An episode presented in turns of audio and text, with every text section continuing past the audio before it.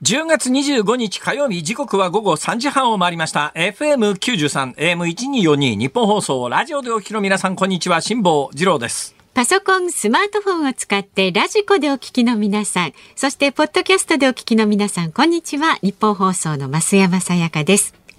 辛坊治郎ズームそこまで言うか。この番組は月曜日から木曜日まで辛坊治郎さんが他では聞けない独自の視点で今一番気になる話題を忖度なく語るニュース解説番組です。えーこの番組で始まる直前にナイツさんの番組がありまして、そのナイツさんの番組の最後のエンディングのところで私の名前が出たんで、それが今一番気になってる話題だったはずなんですが、今、増山さんがですね、私を紹介してくれた、えー、辛坊治郎さんが他では聞けない独自の視点でっていうふうに紹介されましたよね。あれ？この間まで無邪気な視点でって言ってなかったかと。あ、それね、ちょっと前から外れてるんですよ。なんでですか？まあ、あの手この手でたくさんの人に聞いてもらおうみたいなのの一環ですかね。視点でだと若干ネガティブなニュアンスがあるかな。でも最初にそういうふうな決まり文句を作った人がいるわけです。入れてもいいと思いますけどね。えー、まあ、私何でもいいんですけど、はい、まああの無邪気な視点でもないんですけどもね。本番直前に何を喋ろうと思ったかというと、はい、ナイツさんがなんかブロッコリー100円やるからブロッコリー買ってこいみたいな話を してたじゃないですか、はいはい、してたんですよ、うん、まあこれあのポッドキャストとかラジコでこの番組だけ独立して聞いてらっしゃる方は何言ってんだこいつって方なんですがねな、うん、ということなんでしょうけども、うん、まあ、ラジオ等で、えー、仕事しながら継続して聞いてらっしゃる方は、はいあの、多分ね、毎日日常的にスーパー行く人はみんな同じこと思ったと思いますよ。はい。私、毎日継続してスーパー行くんです。そうですね。スーパー行くのが大好きなんです。それで何しに行くかというと、うん、必ずブロッコリーは買うんです。毎日？私、毎週、いや、毎日は買いませんね。1回茹でると大体ね、3日分は持ちますから。うんえー、1回茹でると3日分は持つので、うん、大体週初めに必ず毎週1回1個ブロッコリーを1個というんですかね。はいうんうん、一株っていうんですか。あれを買うんですよ。うん、あのね、100円でブロッコリーなんかまず買えません。100円今ブロッコリーいくらぐらいするかっていうとですね、はい、うちの近所のスーパーは毎週同じ値段なんで、えー、うんか納得いかないなと思いながら298円なんです。あこれそこそこいい値段でしょ。で、ね、大阪の私が行きつけの駅の近所のスーパー、うん、ここはあの、比較的ね、格安のものを扱ってるスーパーなんですが、うんうん、それで私が見た中で今年、今シーズン一番安かった時148円。でもね、100円以下でブロッコリーは多分、ないんじゃないかな。よほどのセールで、目玉商品で客集めのために、ブロッコリーで客を釣ろうっていう場合に、98円ぐらいはあり得るかもしれませんが、うんで、えー、私、関東と関西で、でもずっとその値段の違いを見てたときに、若干気がついたこともあってですね、えー、ブロッコリーのサイズが関西の方が小さいんですよ。そうなんですで、私が今、あの、298円で毎週月曜日か火曜日に買ってる、このブロッコリーは北海道産なんですけども、あの、薄いただでくれるポリ袋みたいなやつ置いてあるじゃないですか。野菜とか肉とかくるむやつ、今あの生意気なことにですよ、うん、レジではお金取りますからね、ねまあそれはそういうことになってますよね北海道のセコマかなんかはただなんですね、うん、あれ、だただ法律の趣旨から言うと、一定以上なんか環境に配慮したものが含まれてるようなやつは別にただで配ってもいいはずなのに、うん、なんか意地になってお金取って紙袋まで最近金取るっていう話をこの番組で何回出しましたけれども、はいはいあのね、ちなみにナイツさんのとこではブロッコリー100円値上がりしたっていう話だったようですよ、どうやら。はいはい、まあ100円値上がりしたんですか。うん、まあでも100円やるから買ってこいっていう、私そこだけ聞いてたんでね。ありましたよね。文脈的にそうですか。まあ100円そうですね。だから298円ですから、はい、えー、300円ぐらいするんですよ。で、それもね、昨日気がついたんですけど、今までずっと298円だと思って買ってたら、はい昨日他のものを買わずに単独でブロッコリーだけ持ってレジに行ったんですね。で、もう意地になってブロッコリー買ってんですよ。まあ美味しいですよね。そしたらね、確か324円からなんかわかんないけど、要するに税金は 10%上乗せされてて、あ、あれ消費税抜きの値段で表示されてたのかと思って、はいはい、え、325円もするじゃんみたいな。これちょっとね、ブロッコリー一つ325円は衝撃でしたけども、しょうがないですね。私ね、サラダにブロッコリーは必ずいるんです。いいですよね。で、ブロッコリーはなんでいるかというと、はい、あれ野菜にしてはね、比較的タンパク質が多いんですよ。ちょっと変わった野菜なんですね。で、まあ、ブロッコリーと、いまだにブロッコリーとカリフラワーとハボタンの区別はなかなかつかないんですけど。え、カリフラワーは色が違うじゃないですか。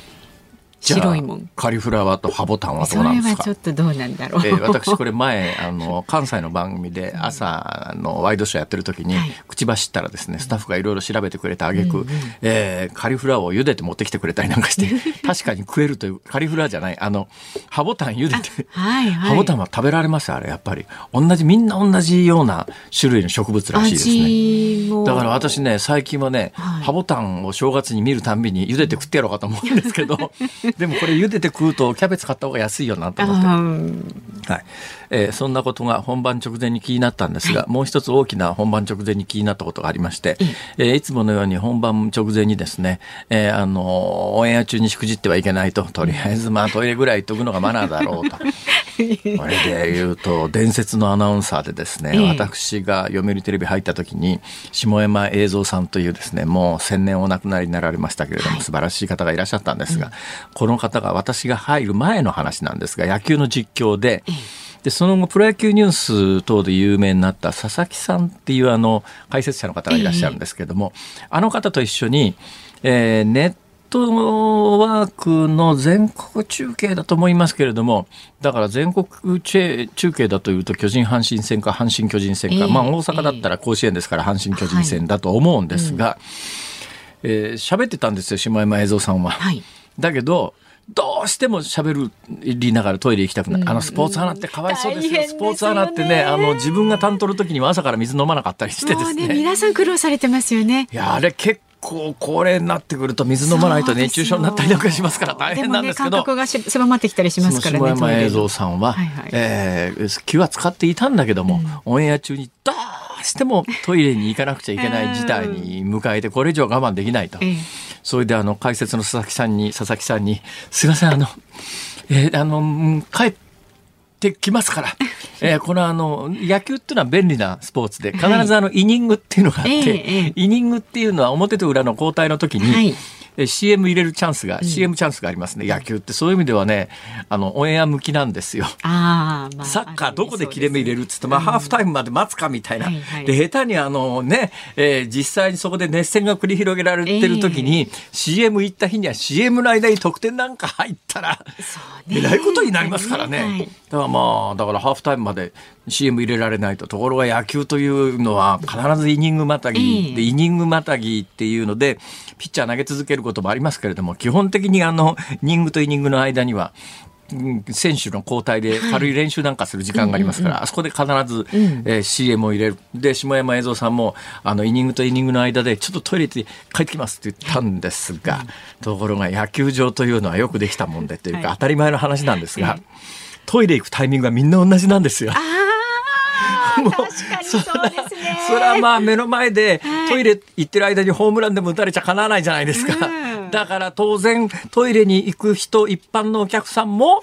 同じタイミングでトイレに行くんですよ。はい、下山映像さんがトイレに行ったらもうトイレが満杯で長蛇の列で。もう入れないと、えー、大渋滞と、えー、これでまああの何分か経って帰ってきたんですが、はい、もう当然あのイニングの間の CM は終わってですね、うん、次も試合が再開してるわけですよ。うん、下山映像さんが帰ってきたらですね、はい、なんとその佐々木さんが実況してて、すごい。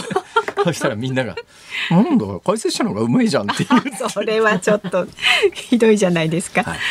というようなことがあるので、はい、私は本番中にしくじらないように、オンエア直前にトイレに行ったところ帰りがけなんかその辺で人だかりがしてるわけですよ。何人だかりがしてるんだろうと思ったら、私は一瞬考えたんです。申し訳ないなと。頑張って働かなくちゃいけないなと。やっぱり日本放送に俺は貢献が足りないなと。もうちょっとやっぱりガツンと日本放送には設けていただいて、ね、あの、日本放送で働く皆さんが生活に苦労しないように、毎日あの、ブロッコリーがちゃんと買えるように、俺も一生懸命働かなきゃいけないなと思って、今日はオンエア直前にちょっと反省したんですよ。というのはですね、ついに日本放送は、出演者からガチャガチャで金取るようになったかと。ね、ガチャガチャとかガシャポンとかあるじゃないですか。はい、あのぐるぐるっと回してガチャって言って、はいはいはい、あれガチャガシャガシャもね、ガチャポンもね、大抵その手の言葉はみんな登録商標なんで、何を言ったって登録商標になるんで、あれはカプセルトイかなんかいうのが多分一般用語かもしれないですね。わ、はい、かんないですね、はい、要するにカプセルトイですよ。カプセルの中に何か入って、ぐるぐるっと回すとガチャって出てくる。200円とか300円とか、あれが、うんあの、このスタジオフロアに設置してあって。そうなんですよね。あら、スタジオフロアにガチャポン設置するほど困ってるか、日本。いやいや、違いかわいそうだ。ポポケットから小銭をね、えー、取り出して、ええー、200円かなと思って、まあ、かわいそうだから俺200円ぐらい貢献してやろうかと思って、はい、ポケットの小銭をじゃらじゃら探ったんですが、はいはい、よく見たら、うん、お金入れるところがないんですよ。そうなんですよ。お金入れるところないわ、このカプセルトイはと。はい、あれ、要するに、うん何ですか？局の記念品みたいなものをこのスタジオフロアに来た人にただで、えー、ガシャガシャってしてもらって。ま、というか、まあの、いらっしゃった方とか、はい、番組出演者にこうガチャガチャってやってもらって出たものをなるべくあのこう拡散して宣伝してくださいねっていう意味合いもあって「オールナイトニッポン」のあのポーチ。ついに日本放送はガシャガシャで200円稼がなきゃいけなくなったのかと思ってさ。違いますすごい心配したんだよね。違いますよ、はい、一応オールナイトニッポンのねこう記念に。ただでやってみました、うんうん、ただでやってみたらえー、出てきたものが。なんか素敵じゃないですか、それ。素敵ですか？素敵ですよ。縦横、横が10センチ、縦が8センチぐらいのですね、うんうん、オールナイトニッポンって書いてある。えー、上にファスナーがついてます。写真撮って向こう、カメラ目線で。これはファスナー、あの写真を撮って番組ツイッターに。アップしますので、はい、まあ後ほどどういうものかご覧いただいていいと思いますが、うん、確かにこれじゃ200円は取れないなというのは。いやいやいやいや。でもデザインが素敵でしょ？いろいろ、ね、ただのビニールの袋これ何使うんですか？って何使うんですか？販売されるんです。あそうですか。何使うんですか？って聞いたら、聞いたら。ここの局アナの人が、あれ本当は僕の局アナやっちゃいけないらしいです、ね、あの社員はのやらないように的なこう注意書きがあってですね。堂々とやってらっしゃいましたよ。それでその曲アナの人にあれこれ何に使ったらいいんですかって聞いたら、はい、私、イヤホン入れるのに使ってます。あなるほどねと。イヤホン入れるのに使えるんだ。あそのぐらいのサイズですね。ちょうどいいと思いますよ。でまああの、オールナイトニッポンっていうふうに。はいすげえいろんなデザインがあってね。あ、いろんなデザインがあるんですか？そうなの、そうなの。あの確かにファンの人は。でしょ？ええいいかもしれない。他で手に入らない、ね、そうですか。私もあの出演者あの権利として私はこれを一回。あのくるくるっと回してですね、うん、えー、カプセルから出てきたものをゲットいたしましたが、うんうんうん、私はあのイヤホンを、えー、入れるケースは持っているのでこれは、えー、構成作家の鍋田君にメルカリで売ってもらうこといや売らないでくださいよこれあのね5種類あるんですってで200円で。あ200円ですか。そうなんですよ。なるほど。なかなかお得だと思いますよ。どこにあるんですか200円で。200円でここにあのスタジオ前のやつはお金入れるとこなくてですね、うん、でもお金入れるところがないとあ問題は大きいなと思ったのは、うん、実は昨日気がついてたんです、はい、昨日もうすでにあるのは気がついてたんで、ね、やろうかなと思ったらですね、うん。うんもう品切れて中が入ってなかった。そうそう多分なんかものすごい勢いでみんなタダだからってぐるぐるぐるぐる回して持ってってですね、私が気が付いた昨日のお昼の時点ではもう中残ってなかったんですよ。はい。はい。うん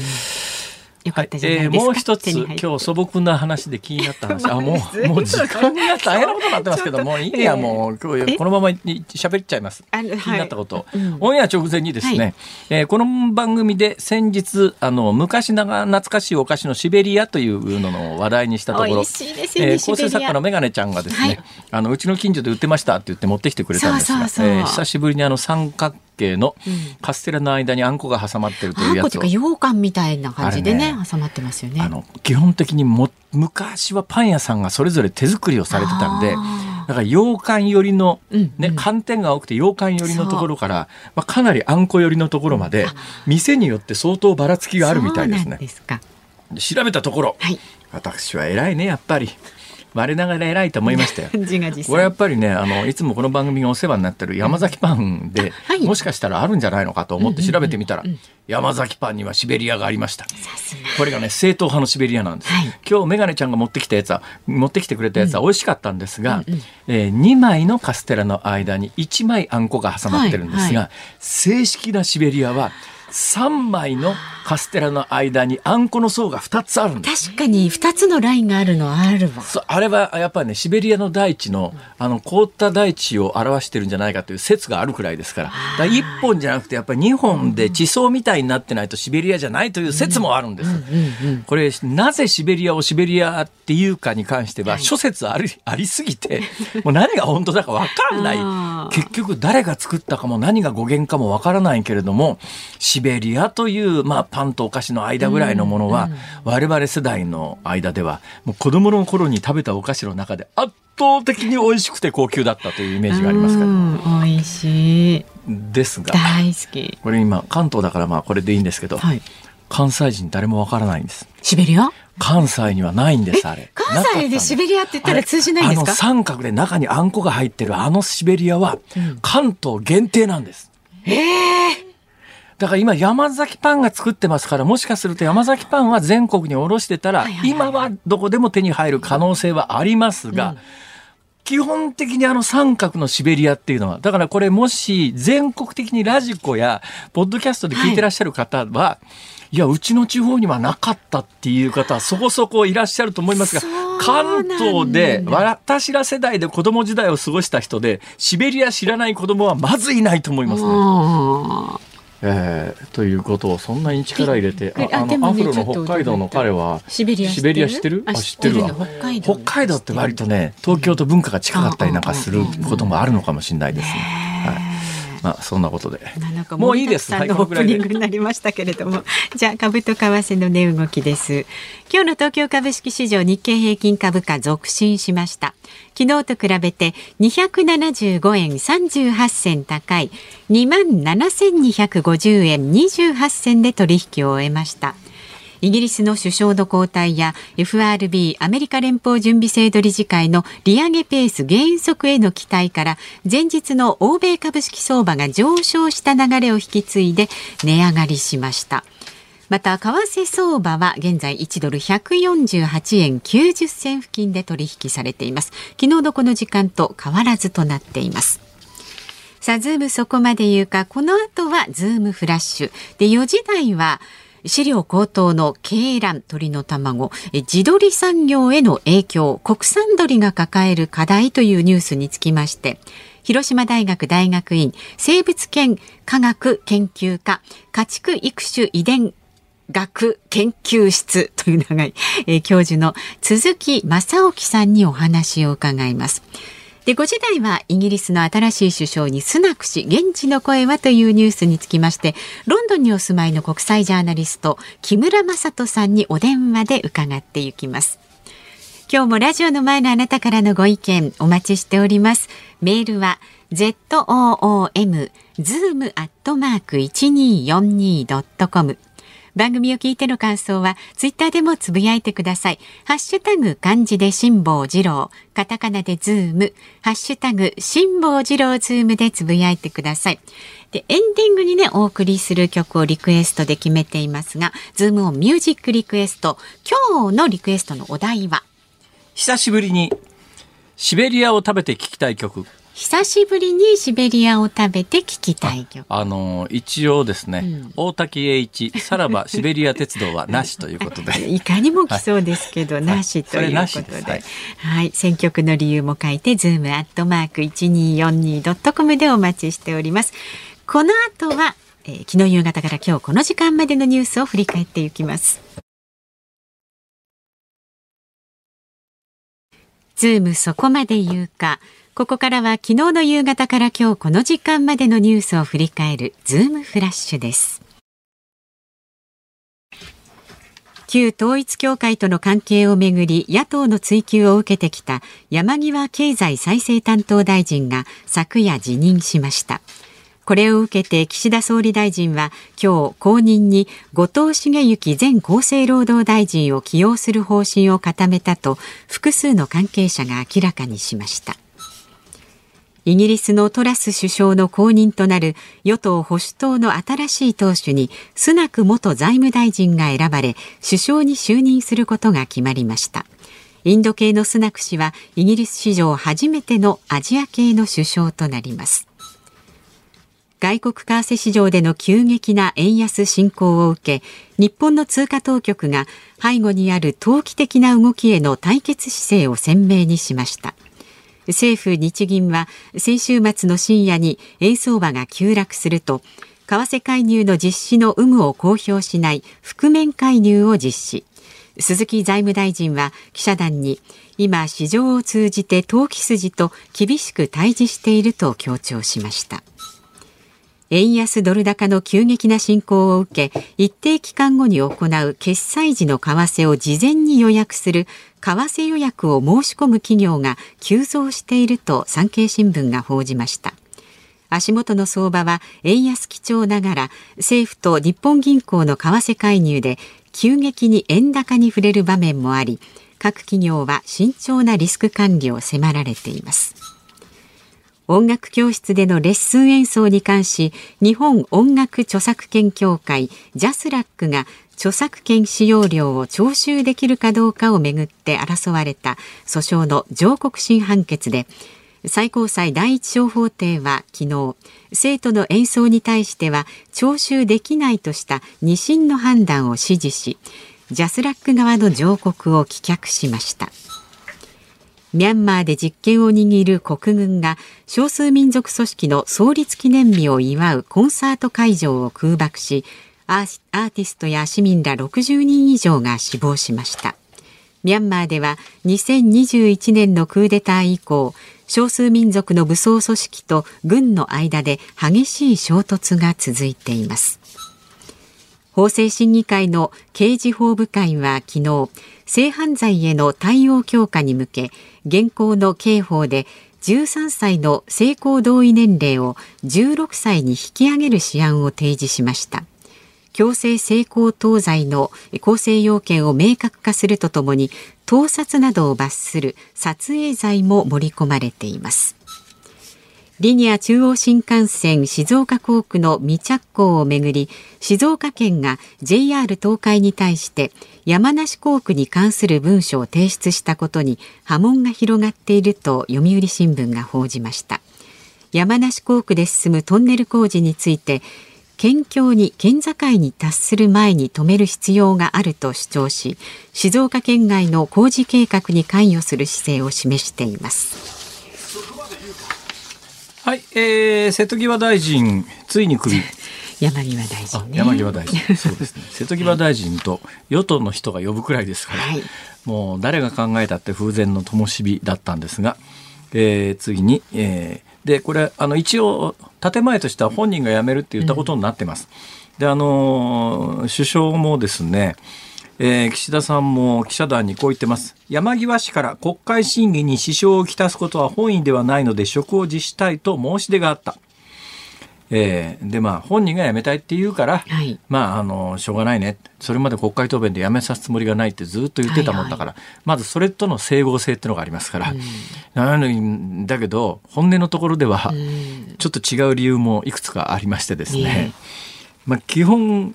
悪者になりたくないわけですよ。この人確かね麻生派かなんかです山際さん、瀬戸際さんね。これクビにしたっていうことになると、対麻生さん的に「あうちのうちのやつクビにしやがって」いや本人が辞めたいって言ってますから もう仕方がないのでお辞めいただくんですって言ったら。あの悪者にならずに進むというのがありますね。そしてもう一つ非常に重要なのは、はい、他の閣僚でえー、いわゆる旧統一教会と関係が取り沙汰されてる人は他にも何人かいるわけですよ。はい。はい、ね、今回それを理由に山際さんを首切ったんだと言ってしまうと、他の人たちどうすんだそうか他にもねね及ぶかもしれない。今回はやめさすつもりはないけれども、はい、本人がこれをやめるって言ったからこの人の場合はなんで他の人は首切らないんですかって聞かれた時に他の人別にやめるって言ってませんからこの人は。だからその3つぐらいの理由で、えー、本当はまあ、岸田さんが頼むからやめてくれっていう感じで、あの、クビになったんだけど、だけど実はそういう理由があります。いろんな事情があるんですね。ズームフラッシュでした。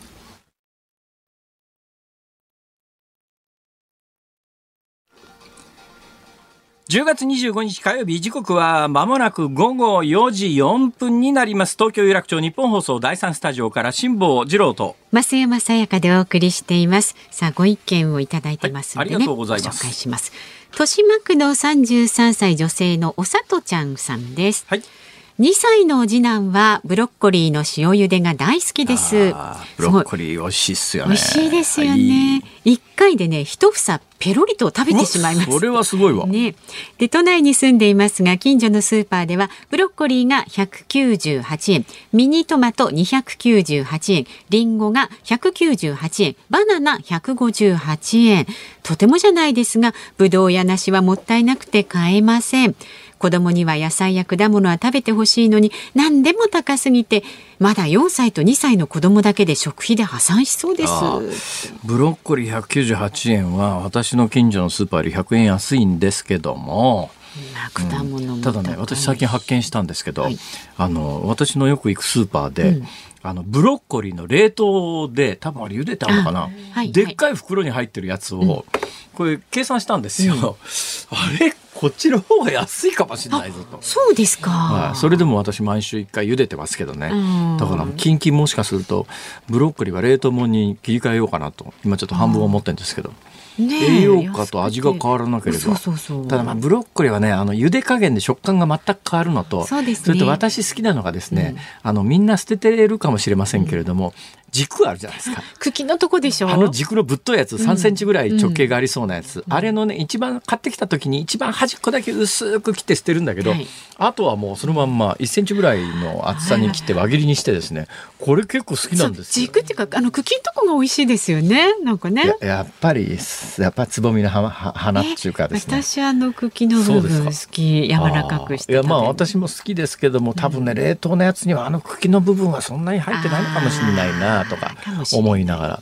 どうなんだろう、ね、ちょっといっぺん試してみて、うんうんうん、えー、美味しかったらご報告します。教えてください。それから神奈川県のゆりさん42歳女性の方ですが辛坊さんさっきのニュースコーナーで為替予約とありましたが、はい、どういうことなんですか、企業が損をしないための何かの対策あのですね、えー、今例えば1ドル150円だとしますよね、うん、えー、で1か月後に100ドル払わなきゃいけないという契約が存在するとします、はい、でその時に為替がどうなってるかわからないので、うん、為替予約つってですね1ドル150円でドルを買う買う権利をもう今の段階で確定できるんですよ。そういう取引ができるんです。うんうん、だから160円になっても100ドルだから150円かける100で済むんです。ただしその時に140円になってたらね、140円で済むところを150円払わなきゃいけないじゃないですか。だから、あの、将来円安がさらに続くようだったら、はい、あの今150円で予約しとくと得なんですけども、えー、今後逆に円高に触れていったら損する可能性もあってで予約したらもうその値段で取引しないといけないんです、はいはい、違約金取られますから。だからねこれあの為替予約を受ける側も、うん。えー、する側も両方リスクなんだけど、ね、もうだから1か月後、例えばどの段階で1か月後なのか2か月後なのか、だから自分が決済にドルを使うというときに、いくらになってるかわからないと、利益確定できないじゃないですか、商売できないじゃないですか。だからもしかすると損する可能性もあるけれども、今もう150円で確定させとくと。それが為替予約です。ことなんでちょっとじゃリスクがあるけど先をだからまああのリスクそうですね。リスクはあるんだけれども、うん、もう今の段階で1ドル150円で固定しとくといろんなことのやりくりが計算できるじゃないですか、うんうん、そのためのものです。はい。はい、だリスクは予約を受ける側もあのそれをの契約をする側も、はい、だから若干手数料も上乗せされますから、うん、あの両方リスクがあるんです。がだけどそれをやる企業が増えてるということは多くはですねやっぱり今後円安が進みそうなんで今の149円ぐらいの段階でもう為替予約かけといてでそこからさらに円高になったらしょうがねえなとこれ以上円安になるとちょっとダメージが大きすぎるから、このぐらいの値段で確定させておこうとこれが為替予約です。なるほどよくわかりました。いいちゃんと説明しちゃいましたねこれ。素晴らしいですね。ちょっと今の料解説は別料金になっています。ダメ何ケチくさいこと言ってるんですか。まだまだねこんなの質問も大歓迎ですからね辛坊さんにもどんどんぶつけちゃってください。メールは z o o m zoom アットマーク私の解説の素晴らしいのはですね。はいわからないことはちゃんとわからないって言いますからね。正直者ですからね、こう見えてね。はい。はい、こう見えてってなんですかそれ。ツイッターはハッシュタグ漢字で辛坊治郎、カタカナでズーム、ハッシュタグ辛坊治郎ズームでつぶやいてください。お待ちしております。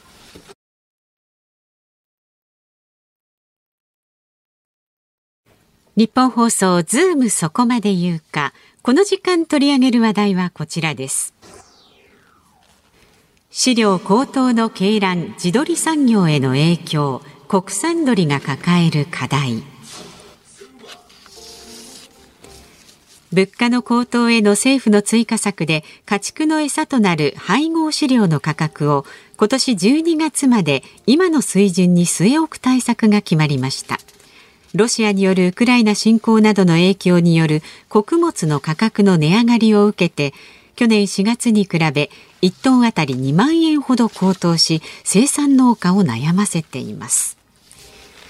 今日はこのニュースにつきまして広島大学大学院生物圏科学研究科家畜育種遺伝学研究室教授の鈴木正興さんとお電話がつながっています。なんかむっちゃいかめしい肩書きですね。生物圏の圏は大気圏の圏そうなんですよね。鈴木先生、よろしくお願いします。あ、もしもし。広島大学続けでございます。よろしくお願いします。今広島ですか。今広島ですか？はい、今あの研究室におります。あ、ご苦労様です。ありがとうございます。えー、こちらこそありがとうございます。えー、で先生ごめんなさい。あの、はい、生物圏科学研究科家畜育種遺伝学研究室って何するとこなんですか？はい。すごい質問が来ましたね。はい。あのまああの家家畜動物の中のあの野生動物ではなくてまあ家畜なんですけども、はい、はい。はい、これがこれのまあいろんな遺伝子を調べましてですね。ええまあ、あの生産性の向上に役立つか役立たんかとかですね、はあ、まあ、あの生産性の向上に役立つ、役立たんあ役立つとか、そういう研究はあの、まあ、応用研究なんですが、ええまあ、あの基礎的なあのいろんな突然変異があの家畜にはありますんで、はい。まあえーまあ、表面の違いをどんないやどのような遺伝子があ変異を起こどんな変異を起こしてその表面の違いができているのかとかあのそんな研究をやっております。なるほど。で、まあ、家畜っちゅうても牛豚鳥、まあ、いろいろありますが先生ご専門は？あはい。私あの、まあ、家畜全般扱うんですけれども、ええ、今あの広島大学ではですね、はい、あの鶏をもっぱら扱っております。鶏？はい。なんで鶏なんですか？はい いやそれいつも聞かれていつも困るんですけどね、あ、と一応あの過去世の因縁によりって私言うんですけど、何ですか？過去世の因縁によりって言うとですね、現代社会では通じませんので、ええ、まあ生まれつき鶏が好きっていうことにしてます。なんかね、いや要するに生まれつき本当に鶏が好きなんとしか言いようがないんですよ。生まれつきに鶏が好きなんですか？うん、としか言いようがない。ひよこじゃなくて鶏なんですか？あ、鶏全般ですね。卵じゃなくて鶏なんですか？鶏、うん、あの生きた鶏ですね。生きた鶏。はい。はあ、なぜ？ななななんでなのかわからんですけど、もうあの、あの、親父が残してくれた写真を見たら、もう1歳の頃から鶏にちょっかいをかけてる写真が残ってますね。いや、あの、その、生まれ育った環境には鶏がたくさんいたんですか？はい、あの、あの私、田舎の育ちなんですけれども、ええ、あの自宅で自宅が農家ででして、はい、でしてあの鶏があの飼われてました、まあ、これはものすごくたくさんではないんですけど、ね、ええはい、ああの先生、今、大学の教授で研究生活だと思うんですけど、実際にその、はい、今でも鶏に触れ合うこともあるわけですか？え今あのあの、毎日のように鶏の世話してます、私自身も。大学で？大学で、はい。あのえー、現在は1500羽ぐらいしかいないんですけど、まあ、鹿って言いましたけど、大学の規模としては多いと思うんですが、多い多い時はあの4000羽ぐらい常時飼育して研究に用いていました。ごめんなさいね、4000羽の鶏って、あのちょっと見当つかないんですけども、はい、あのそれって大学の先生が一人で飼育できるあの数なんですか？あいえいえあの研あの研究室全員の学生諸君なんかにもこう飼育管理を手伝ってもらもらいながらですね、ええ、やっています。それどうするんですか？食べるんですか？あいえいえそれを使ってその遺伝子、えー、遺伝、えー、遺伝学一般全般の研究に使います。あの食べるためではありません。食べることもあるんですか？えー、あの私、その鶏肉の美味しさの遺伝子を探そうなんてこともやっておりまして、はあ、あのそのためには研究計画をあの立てるために、ですね、えー、いろんなあの種類の鶏をやっぱり食べてみないといけませんので、はい、そういう意味では食べます。私ね、鳥好きなんですよ、ね、もうキャンプなんかで鳥が一番安くてですね、はいはい、炭火で焼いて食うだけで、はい、塩だけであの、まあ、あの安全に美味しく食べられるんで、大体私、キャンプにいつもあの、はい鶏肉買って持ってくんですが、はい、あであの辛坊さん、その鶏肉なんですよ。は？あの大学で買ってるのはですね、ええ、日本系って申しまして、はい、これ、多くの方ご存知ないんですが、ええ、我が国で作られた独特の鶏が何十種類もいるんですよ。これ、スーパーで売ってるあの普通のブロイラーと呼ばれる鶏肉とはまるっきり味が違います。えどのくらい違うんですか？いや口で言うのは難しいんですけど、まあ、あるものによれば、その鶏の肉が食べれたら、もう和牛は食わなくていいっていうぐらいうまいです。つまりその普通にスーパーでは安くで私たちが買ってる、はい、あのブロイラーとは違うものがあるってことですね、世の中には。はい、別世界ですね。どこで手に入るんですか、それ？あ、あの純粋品種はですね、まあ、なかなかあの手に入りにくいんですけども、えー、あのその趣味でそういうのを買ってる人のところへ行かないとなかなかいないと思うんですが、えー、あのあれです、それを利用した日本系というあの種類の鳥を利用した肉はですね、はい、あのまあ、最近あの、地鶏っていう言葉聞かれたことが終わりだと思うんですが、はい。はい、として、まあ、あのデパートとか、まあ、スーパーマーケットなんかでも時々売られてるとは思いますけれども、はい、でもだいぶ値段高いですかね。えー、あのうん100グラム400円は越すような値段じゃないでしょうかね。100グラム鶏肉で400円はかなりしますね、それ。牛肉並みとは言いませんけども。いや、そうなんですよ。豚肉並みです、はい、豚肉より高いですね、それ。はい。で、でなかなかあの高いっていうんで、やっぱり消費者の方がね、買ってくださらんので、その地鶏を生産している方々は、あのあの売れ行きが悪くて困ったりすることもあるみたいなんですが、ええ、いや、あの大体日本人、もう何十年か前から鶏肉って安いものと思ってるじゃないですか。思ってます、思ってます。だから牛とかあの海鮮類には高いお金出しても、はい、鶏にはあんまり高いお金、えー、出したくないよって方が多いと思うんですが、えーえー、これはあのスーパーのブロイラーの肉にならされてしまって、はあ、本当にうまい鶏肉っていうのを皆さんご存じないんで、はあ、そうなってるんじゃないかなと。そうなんだ、えーそれはいかんですね。で私はなんとかこういううまい鶏肉があるんだぞっていうのを、えー、なるだけ多くの人に知っていただきたいなとあのいつも思ってる次第なんですけれどなるほど、えー、さて本来の話に行きますけども、はい、どうなんですか？餌が上がって大変なんですか？いやもう餌が上がるとですねもう大変ですわ。あの我々でしたら餌代を払うことによってもともと少ない研究費がこう圧迫されてしまいますし で生産生産に関わっている方なんかも本当大変だと思いますね。あの餌って、なんかあの、どうなんですかね、私、あの長年、ほら、日本の農農政で、減反政策って米作らないとお金ばらまくみたいなことやってたじゃないですか。あれ、なんかもったいないんで、家畜の餌とか、その、作らないからお金あげるみたいなアホな政策やめてですよ、えー、なんか家畜の餌でもとりあえず作って流通させた方が世のため、人のためだと思うんですけどね。もう、まあ、全くもって同感です。はいあの減反政策はだめですよね。そうですよね。ねだって、だってこれだけ食料危機だの、カロリーベースの食料自給率が何パーセントだの言っている一方で、作らなければ金やるってむちゃくちゃですよね、これ。ですよね。これは、まあ、あの減反政策、昭和45年ぐらいから始まったんですかね。はい、もう最初からね、それをね、家畜に食わすんだという発想をね、お上がしてくださったらいいんですけどね。うんどうも最初、そういう発想がなかったみたいですね。ということはあれですか、ということは、あの飼料っていうか、餌はやっぱり輸入品が多いんですか？あほとんどほとんど全部輸入品と思っていいぐらいですね。はまあ、最近はちょっとあのその日本の米を使おうっていうのも、まあ、もう10年、15年ぐらい前から、そういう試みもなされるようにはなってきましたですけども、はいはい、まあ、もう簡単に言ったら、ほぼ全部輸入と思って、あの言い切ってしまってもいいぐらいじゃないかなと思います。いやそうなると、まあ、ウクライナ情勢がこんなんで、なおかつ円安でということになると、えそれはとんでもない値段になっちゃいますよね、さらね。はい。あのえーとね、例えば私のところで使ってる餌に関して言いますとですね、はい、まあ、これもあの飼料会社によってまた値段が違ったりするんですけど、えー、私のところで使ってるものは、えーとですね、この6月から7月の間にですね、はい、いくら300円ぐらい、あ扱ってあの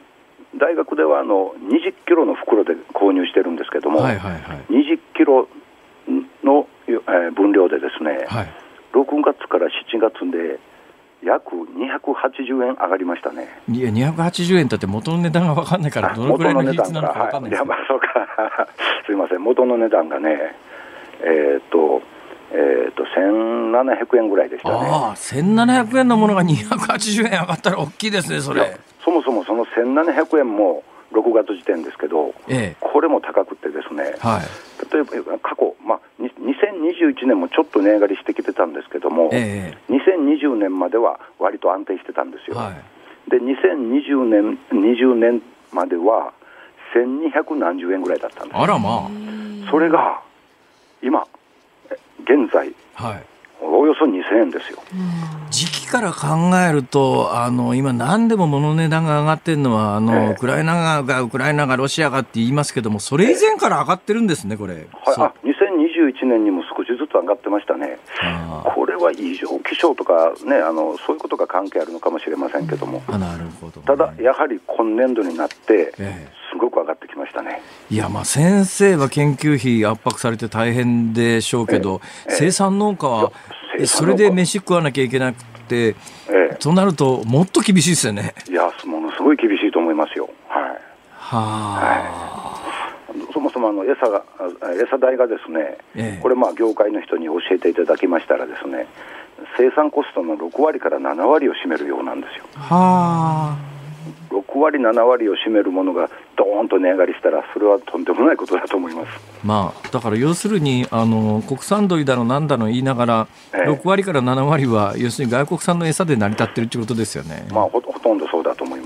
いや、はい、だったらさっきの話に戻りますけど、返す返す、その日本で休耕田になっているのが埼玉県一粒ぐらいの面積あって、えあの作物を作らなければ補助金ばらまくみたいな農政を続けといて、え今になってあの自給率向上がどうのこうのってふざけんなって感じですよね。まあ、それを私がここで言ったところでね、先生に政府批判をここでされても、お立場も終わりでしょうが、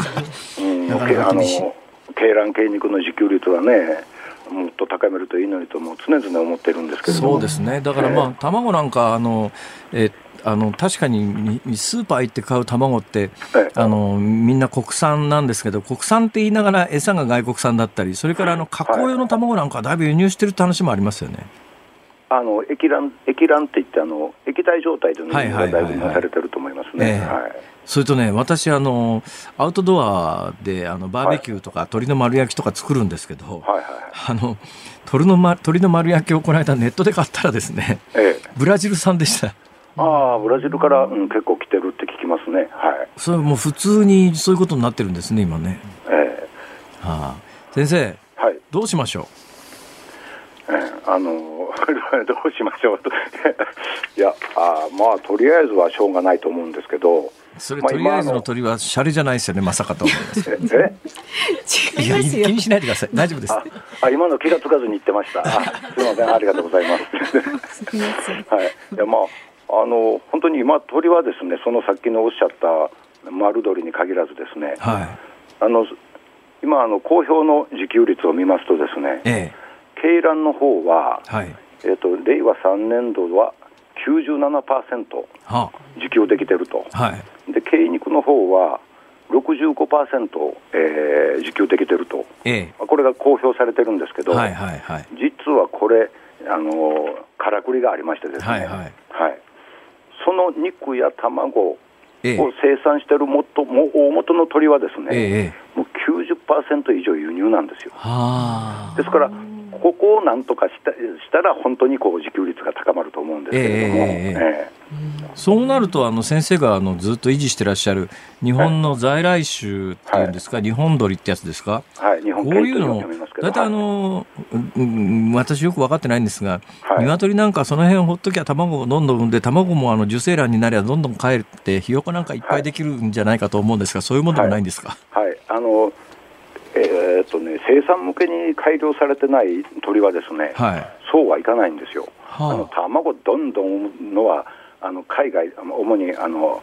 えー、欧米でですね、ええ、それ向けに改良された鳥なんですよ。はいはい、日本に昔からおる鳥っていうのは、ええ、そんなに卵もたくさん産まないんですよ。ええ、ただしおいしあのなんて言いますかね特に肉の方なんですけど、はい美味しいんですよ、美味しいってことは、美味しくする遺伝子がその裏にあるんですよ、えー、だからその遺伝子を研究して、えー、そのいく、えーまえー、鳥の改良に使えたら、ですね、はい、日本独自のあの美味しい鳥ができると。なるほど。であのえー、成長性なんかあの、成長の速さなんかも遺伝子によって支配されてますので、はいはいはい、そういう遺伝子も見つけて、ですね、えー、あの美味しくって、えー、美味しくって早く育つはい、あそういうのを日本独自で作れたらと思って、えー、私これまで、えー、あの一番メインの研究は そういうあのスタンスでやってきたんですけれどどうですか、はい、あの結果でそうですか？いや今ですねあのそういう、まあ、役に立つあの形質っていうんですけど、はいはい、産業上役に立つそういう、まあ、形質特徴、はい、それに関わってる遺伝子座遺伝子座まではもう何百も見つけてるんですけど、はいはい、まだね、そこから遺伝子そのものまではたどり着けてないんですよ。あら、難しいもんですね。えー、で、いや、あの、まあ、要は、何をどうすればいいかっていうのは分かってるんですけど、ええ、まあ、結局、もう万年研究費不足で、結局、アイデアがあってもなかなか進まんと。あらまでしかも私も今度の3月で定年なんですよ。ありゃですから、もうこれ以上はやりたくてもやれんということです。ですね。ちょっと残念なんですけど。それ、そこまで、後継者の方いらっしゃるんですか？あ私と同じ専門の人はおらんですね。あら先生、はい、それはもったいないからなんとかしましょう。はい、なんとかお願いします。誰に言ったらなんとかなるんですか？いや、なんともならんと思います。もう定年制というのがある以上はあ、じゃあその、今1500羽いる鳥くんたちはどうなっちゃうんですか？これはまたあの後の方があの人物が引き受けてくれるとは思うんですけどね。えー、えー先生、あの鳥食べるときに、えー、あのどんな鳥を普段日常日常的に食べてらっしゃるんですか？あ普段ですか？はい。普段食べるのはやっぱりあの日常的なのはスーパーで売ってるやつです。ええー、やっぱり先生スーパーで鳥買うんですか？あの買います。まああのそのうまい日本系っていうのは。あ天然記念物に指定されてるものもいっぱいいましてですね、その純粋なものはあの肉になっては売られておらんので。すなるほどね、えー、天然記念物食べるわけにもいかないですかね。はい。まあ、家畜なんで、いいのかもしれんですけど、まあ、皆さんやっぱり、まあ、天然記念物ということで、いわゆるあの自粛して、それを肉にして売るようなことはなさってないですね。であのそれとその外国由来の生産性の高い鳥を交配して、ええ、その子供をあの地鳥といってあの売ってるんですよ。なるほどね。から日本の鳥、日本系はうまい。で外国の鳥は、まあ、こういうのもあれですけど日本系ほどうまくない。なるほどだけども生産性はすごく高い。早く育ってどんどん卵を産むと。だからこの2つを交配したらその子供はある程度早く育って、えー、ある程度美味しいものができるわけですよ先生、その美味しい鳥を食べるに際して、はい、どうやって食べるのが一番うまいですかね？ああ私自身は、はい、刺身から始めて、はあ、まあ、これは現代社会、なかなか 刺身はあの商業になったら売れないと思いますけど、はい、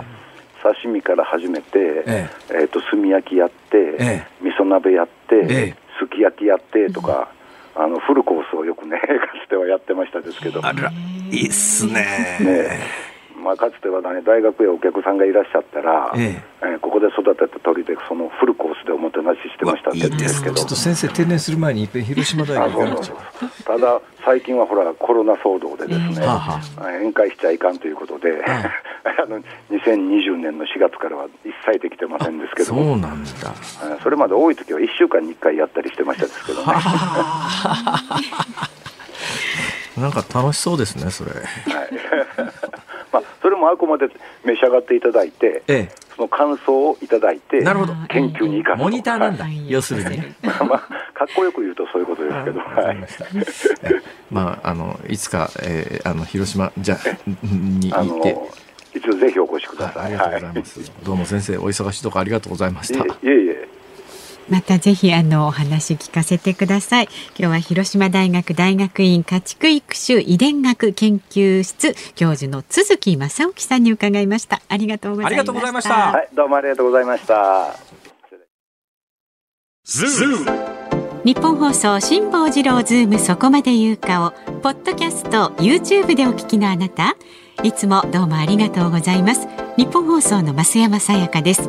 お聞きの内容は配信用に編集したものです。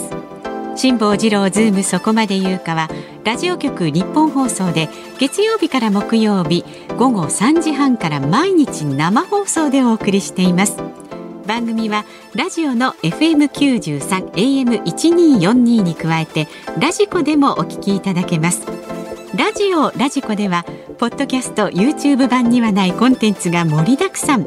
アトムさん吉田由紀ちゃんの中継企画さらに辛坊さんが「夕刊富士」の気になる記事を解説するコーナーそして辛坊さんが聞きたい曲をお送りする「ズームオンミュージックリクエスト」などラジオラジコでしか聞けないあんなことやこんなことがいっぱいです。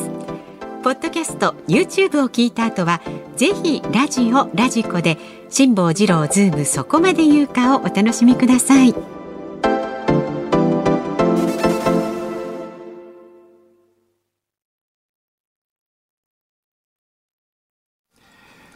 10月25日火曜日時刻は午後5時を回りました。辛坊治郎です。日本放送の増山さやかです。ズームそこまで言うか。この時間はズームオンミュージックリクエストに寄せられたメールをご紹介します。ありがとうございます。今日のお題は久しぶりにシベリアを食べて聞きたい曲です。はい、えー、静岡県の白いタンポポさん57歳。久しぶりにシベリアを食べた時に聞きたい曲は都はるみさんのアンコ椿は恋の花。あんこ挟まってますからね。確かに。はい。うん。えーそれから北海道札幌市にお住まいの56歳日の絵馬の男さんはリクエストは酒井法子さんの碧いうさぎをお願いします。どうして？シベリアといえば永久凍土。永久凍土といえばマンモス。マンモスといえばマンモスラッピーって言っていたノリピーをリクエストします。ほとんど風が吹けばおけが儲かるレベルですね。かなり、ありがとうございます。えー、埼玉県和光市の駅から遠いは川高さん。あ駅から遠い川高さんね。えー、シベリアと聞いたら寒い冬のイメージですよね。そうですね。冬のシベリア。リベリアでリベリアじゃねえや。冬のリベリア。冬のリビエラ。わ、はい、かりました。はいはい森進一さんね。森進一さんね。はい、えー、ラジオネームが宇都宮のひょうたんつぎさん六十八歳。シベリアといえばシベリアンハスキーねワンちゃん。ハスキーと言ったら桂木由紀さんのボヘミアンいかがでしょう？今日はこういう連想系が。はあ、恐縮です。はい、あとは埼玉県埼玉市の埼玉の熊さん五十四歳男性の方。リサさんで明け星。明け星かな。鬼滅の刃無限列車編で、はいはい、えー、お土産にシベリアを買って帰るというシーンがあり、シベリアってなんだとその時初めて知ったので、そんなシーンあったありましたっけシベリア買って帰る。違う映画じゃないあの頃流行ってた。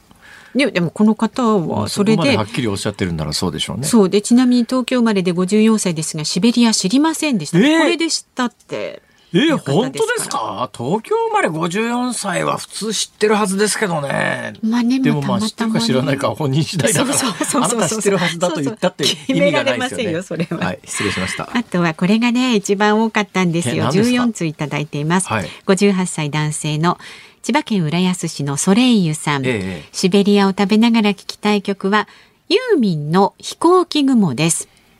これはね映画の風立ちぬの中で主人公が貧しい兄弟にシベリアを渡そうとして逃げて行き同僚にそれは偽善だというシーンが印象的です。っていうシーンが。こっちの映画ではありましたねシベリアのシーンが、ね、ありましたはい、非常に印象深いシーンで、はい、シベリア出てきますけども、はい、そうですか。いやもう本当ほとんどね、うん、ユーミン飛行機雲にしようと思ったんですけど、うん、14人もの方リクエストだと全員紹介してる間に。まあ、そういうお考えいやだってしょうがないですよ。14人はちょっと無理じゃないですか。そんなことないですよ。そんなことない、うん、頑張れば辛坊さんが。えー、えー？えーと、増山さんがおっしゃるから、うん、ユーミン飛行機雲にします。で、いきますか。はいはい。じゃあエンディングにお送りいたしますので、辛坊さんはね、頑張って14人のお名前ご紹介してください。さあ番組ではラジオの前のあなたからのご意見を24時間お待ちしております。メールは z o o m zoom アットマーク一二四二ドットコム。ツイッターはハッシュタグ漢字で辛坊治郎、カタカナでズーム、ハッシュタグ辛坊治郎ズームであなたからのご意見をお待ちしております。日本放送辛坊治郎ズームそこまで言うか。この時間取り上げるのはこちらです。イギリスで新しい首相にスナク氏、現地の声は。20日に辞意を表明したイギリスのトラス首相の後任にリシ・スナク元財務相が就任することが昨日固まりました。スナク氏は今日チャールズ国王から任命を受け新しい首相に就く見通しとなっています。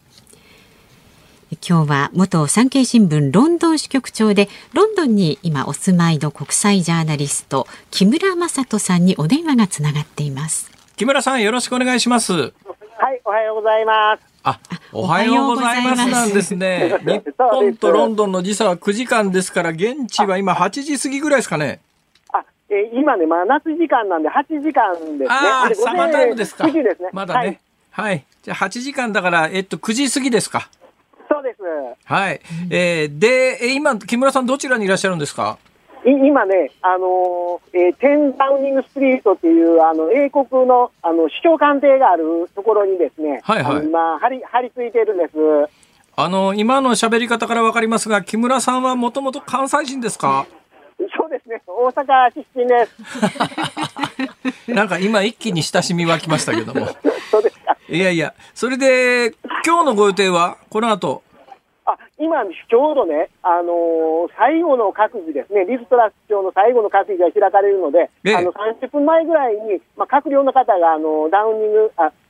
側に入ってきてですね、今、あの最後の閣議であの、まあ、トラス首相がお礼を言って、これから、あのー、辞任の挨拶をして、あのバッキナム宮殿で、あのえー、チャールズ国王に会うという予定ですね。それでその後あのリズトラスあのの後になるリシスナク新首相がですね、はい、チャールズ国王からあの年任を受けて、まあえーと、あと2時間ちょっとしたらですね今度あのスナク新首相の挨拶があるということです。なるほど。そういうことですか。どうですか？あの、まあ、1ヶ月半ぐらい前にトラスさんが首相になった時に、1ヶ月半でこの事態って、皆さん想像してたんですかね？まあ、これは予想された事態だったと思うんですけどね、はい、あの僕はあの党首選の討論を聞いてて、ええ、あのスナクさんの方がですね、はい、まあ、まっとうなことを言って、彼だけ減税を言ってなかったんですね、ええ、他の候補者は全部減税を言ってたんだけど、はいはい、あのやっぱりそんなインフレでですね、え、あの大変な時に減税なんかすると大変なことになるっていうのはみんな分かってるわけで、はいはいはい、あのだから、まああのちょっと混乱したけども、落ちここに落ち着いたっていうのは僕の考え方なんですけども。なるほど、なるほど。まあ、あの、一旦1か月半ほどの混乱はあったけども、まあ、本来的にあるべき方向性に向かっているということですね。そうですね、まあ、そうせざるを得ないっていう、もう選択の幅があんまりないわけですね、イギリスには今。はいはいはいはい。わかります。あの、それにしてもね、このスナクさんという人は、えー、写真見てわかるように、もう明らかにインド系の方じゃないですか。でも、インドというと、イギリスの人からすりゃ、元植民地の出身者というような、どうなんですか、そういう、あの、いまあ、ある程度の一定の知的レベルのある人たちの間では、まあ多分そんなことないと思うんですけど、一般庶民レベルで、こう、どっかに、あの、あの元植民地のインドの人がっていうことに対する抵抗感みたいなものはないんですかね？だから、あの、党員投票でですね、あの、トラス、あ負けてしまったわけですね。はい、だから、あの、保守党の支持者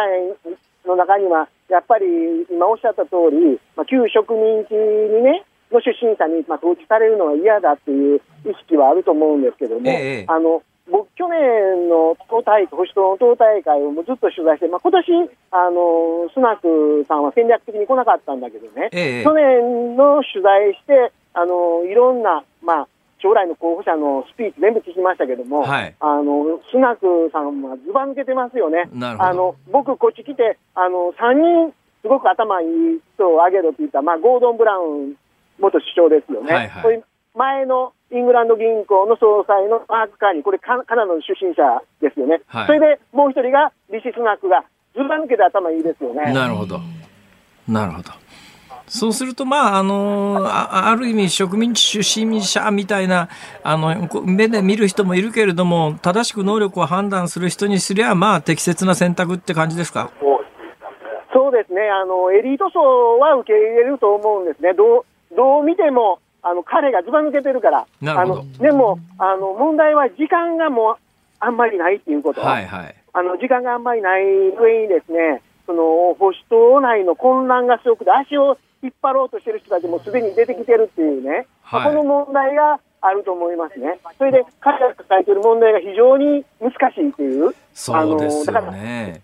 ちょっとやそっとでは解決できないいうそうですよね。ここまであの、はい、物価が急上昇してるわ、国債金利は上がって、あ、いや、金利は上がって国債暴落して、通貨も暴落して、取れる政策って本当に狭い範囲で、なおかつ、あの、成果出さなきゃいけないって、これ大変なタイミングでの首相ですよね。そうですね。だから、あの、サッチャーが誕生した時と状況よく似てると思うんです。ああの、彼女はやっぱり女性初でしょ？ほんで、雑貨屋の娘や娘やったじゃないですか。はあね、それであのパンと牛乳と卵の値段は知ってるっていうのが彼女の政治手伝いの基本にあったんだけど、えー、今度、リシスナークももう英国がギリギリの土壇場だから、その旧植民地の出身者が、はい、まあ、首相に選ばれたわけで、えー、これ彼はお父さんとお母さん、すごく苦労して、あの頑張ってきた人たちで、はい、あの特にやっぱりアフリカ系のインド人っていうのは、要するにえー、奴隷労働者の代わりにあの行った人たちなんで、えー、だからまさに英国のオバマが、まあ、誕生したわけですよね、えー、あの前向きに見るとね、はい、だから彼が持っている可能性というのは、あの僕はすごくあるんじゃないかなって期待してるんですけども、ただ、嫁はんがですねものすごい金持ちで、はい、1600億円ぐらい資産持ってて、はい、あのそれに対するやっかみを跳ね返さるかっていう問題も抱えてると思います。あまあ確かに嫁はん金持ちで、嫁はん金持ちでって、それ、イギリスからの、ロンドンからのリポートとは思えない表現ですね、それ。すいません、あの、もう、な、なにわ節でグローバルニュースを伝えるっていうのは僕のモットーなんで。なにわ節って本物のなにわですから、それ。それ、だけど私ね、やっぱりイギリス何回か行って、やっぱりあの、インドの人たちって、やっぱりイギリス社会の中でも圧倒的に働き者で、そうやって財を成す人っていうのが相当最近目立ってるようなんですけど、もともとのその、あの、白人のイギリスの人たちから見てどうなんですかね？そのあたりに抵抗感ってあるんですか？めちゃくちゃあると思いますよ。だって、あの、リッチリストのトップ10のうち3人日系ですから。ほんで、イギリス系1人しかいないからね。ああ、リッチリストって要するに金持ちリストですね。そうそうそう。あの、長者番付で。長者番付で。だからもう、ええ、ほんで、やっぱりあの教育にお金かけてるからですね、はい、あのやっぱりあの名門のあの全寮制の高校でとかで教育受けてるので、もう話とかディベートすると、もう圧倒的な差あるわけですね、白人の人と。はあ、なるほどね。なかなかやっぱりあのイギリスもなんか急激に変化しつつあるっていう感じがよくわかりました。あそうですね。まあそういう時代だと思います、今。で、なんであの木村さんは、えー、定年、うん、定年じゃないのか、あのロンドン支局長の後、ロンドンに、日本に帰らずにロンドンにいらっしゃるんですか？これは当時付き合ってた彼女が、まあ、乳がんで手術を受けることになってですね、ああ。まあ、それであのもうちょうど50歳だったから辞めたんです。どうですか、ロンドンのす、ま、あの住み心地は？もう大変ですよ、それはもう EU から離脱する可能性はあると思いましたけどね、ええ、その後コロナ危機でしょ、はい、ほんで、インフレ10%で、だから、あれですよ、あの年間10%ずつ貯金なくなっていくわけで、まあ、そういうことですね、そういうことですね。ほんで、今、ウクライナ戦争もすごいじゃないですか。はいはいはい、だからもう、えー、これまで経験したことないことがですね、どんどん起きてるという状況で。木村さん、木村さん、その愚痴すっごく面白いんで、ぜひまたお願いします、キンキン。はい。よろしくお願いします。よろしくお願いします。ありがとうございました。ありがとうございました。はい、ロンドン在住の国際ジャーナリスト木村正人さんでした。ズームオンミュージックリクエストをお送りしているのは、ソレイユさん、愛知で阪神ファンさん、早見淳さん、ふみふみ23さん、川崎うさぎさん、奈良さん、ザマップルさん、アクアフェリオさん、サッチさん、三橋のマイケルさん、まんまる7号さん、エトポさん、秋風ピーポー、パーリナイさん、ゆこペコリンさん、しんいちさん、15人の皆さんからのリクエスト、荒井由実、飛行機雲でございました。すごい。はい。いやいやただ読んだだけだから。普通読めるっしょそれ。まあでもユーミンさんねちょうどあの文化功労者にね選ばれたっていうね、ね、ニュースもありましたんで、はい、えー、いい選曲だったんじゃないですかね、はい、そうですか、はい、はい、皆様ありがとうございました。ありがとうございました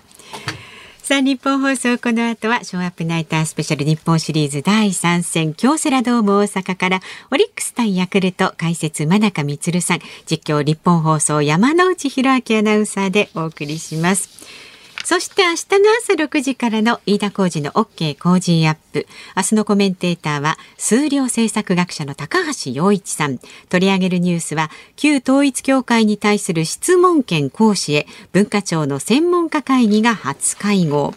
衆議院本会議で感染症法改正案が審議入りなどをお伝えいたします。で、明日のこの辛坊治郎ズームそこまで言うかは、東京都の全国旅行支援、ただいま東京プラスにズームしていきます。ゲストはもちろんあの方です。旅行航空アナリストの鳥海高太朗さんお招きいたします。今の日本シリーズの第3戦の予告を聞きながら思い出しました。はいえー、冒頭お話しした私の大先輩の下山栄三さんがですね、えー、トイレに行って帰ってきてる間に、うん、えー、下山栄三さんの代わりに野球の実況をしていた野球解説者の名前が、はい、佐々木さんとしか、あのー、お話しませんでしたが、佐々木真也さんでした。ここまでのお相手は辛坊治郎と増山さやかでした？明日もね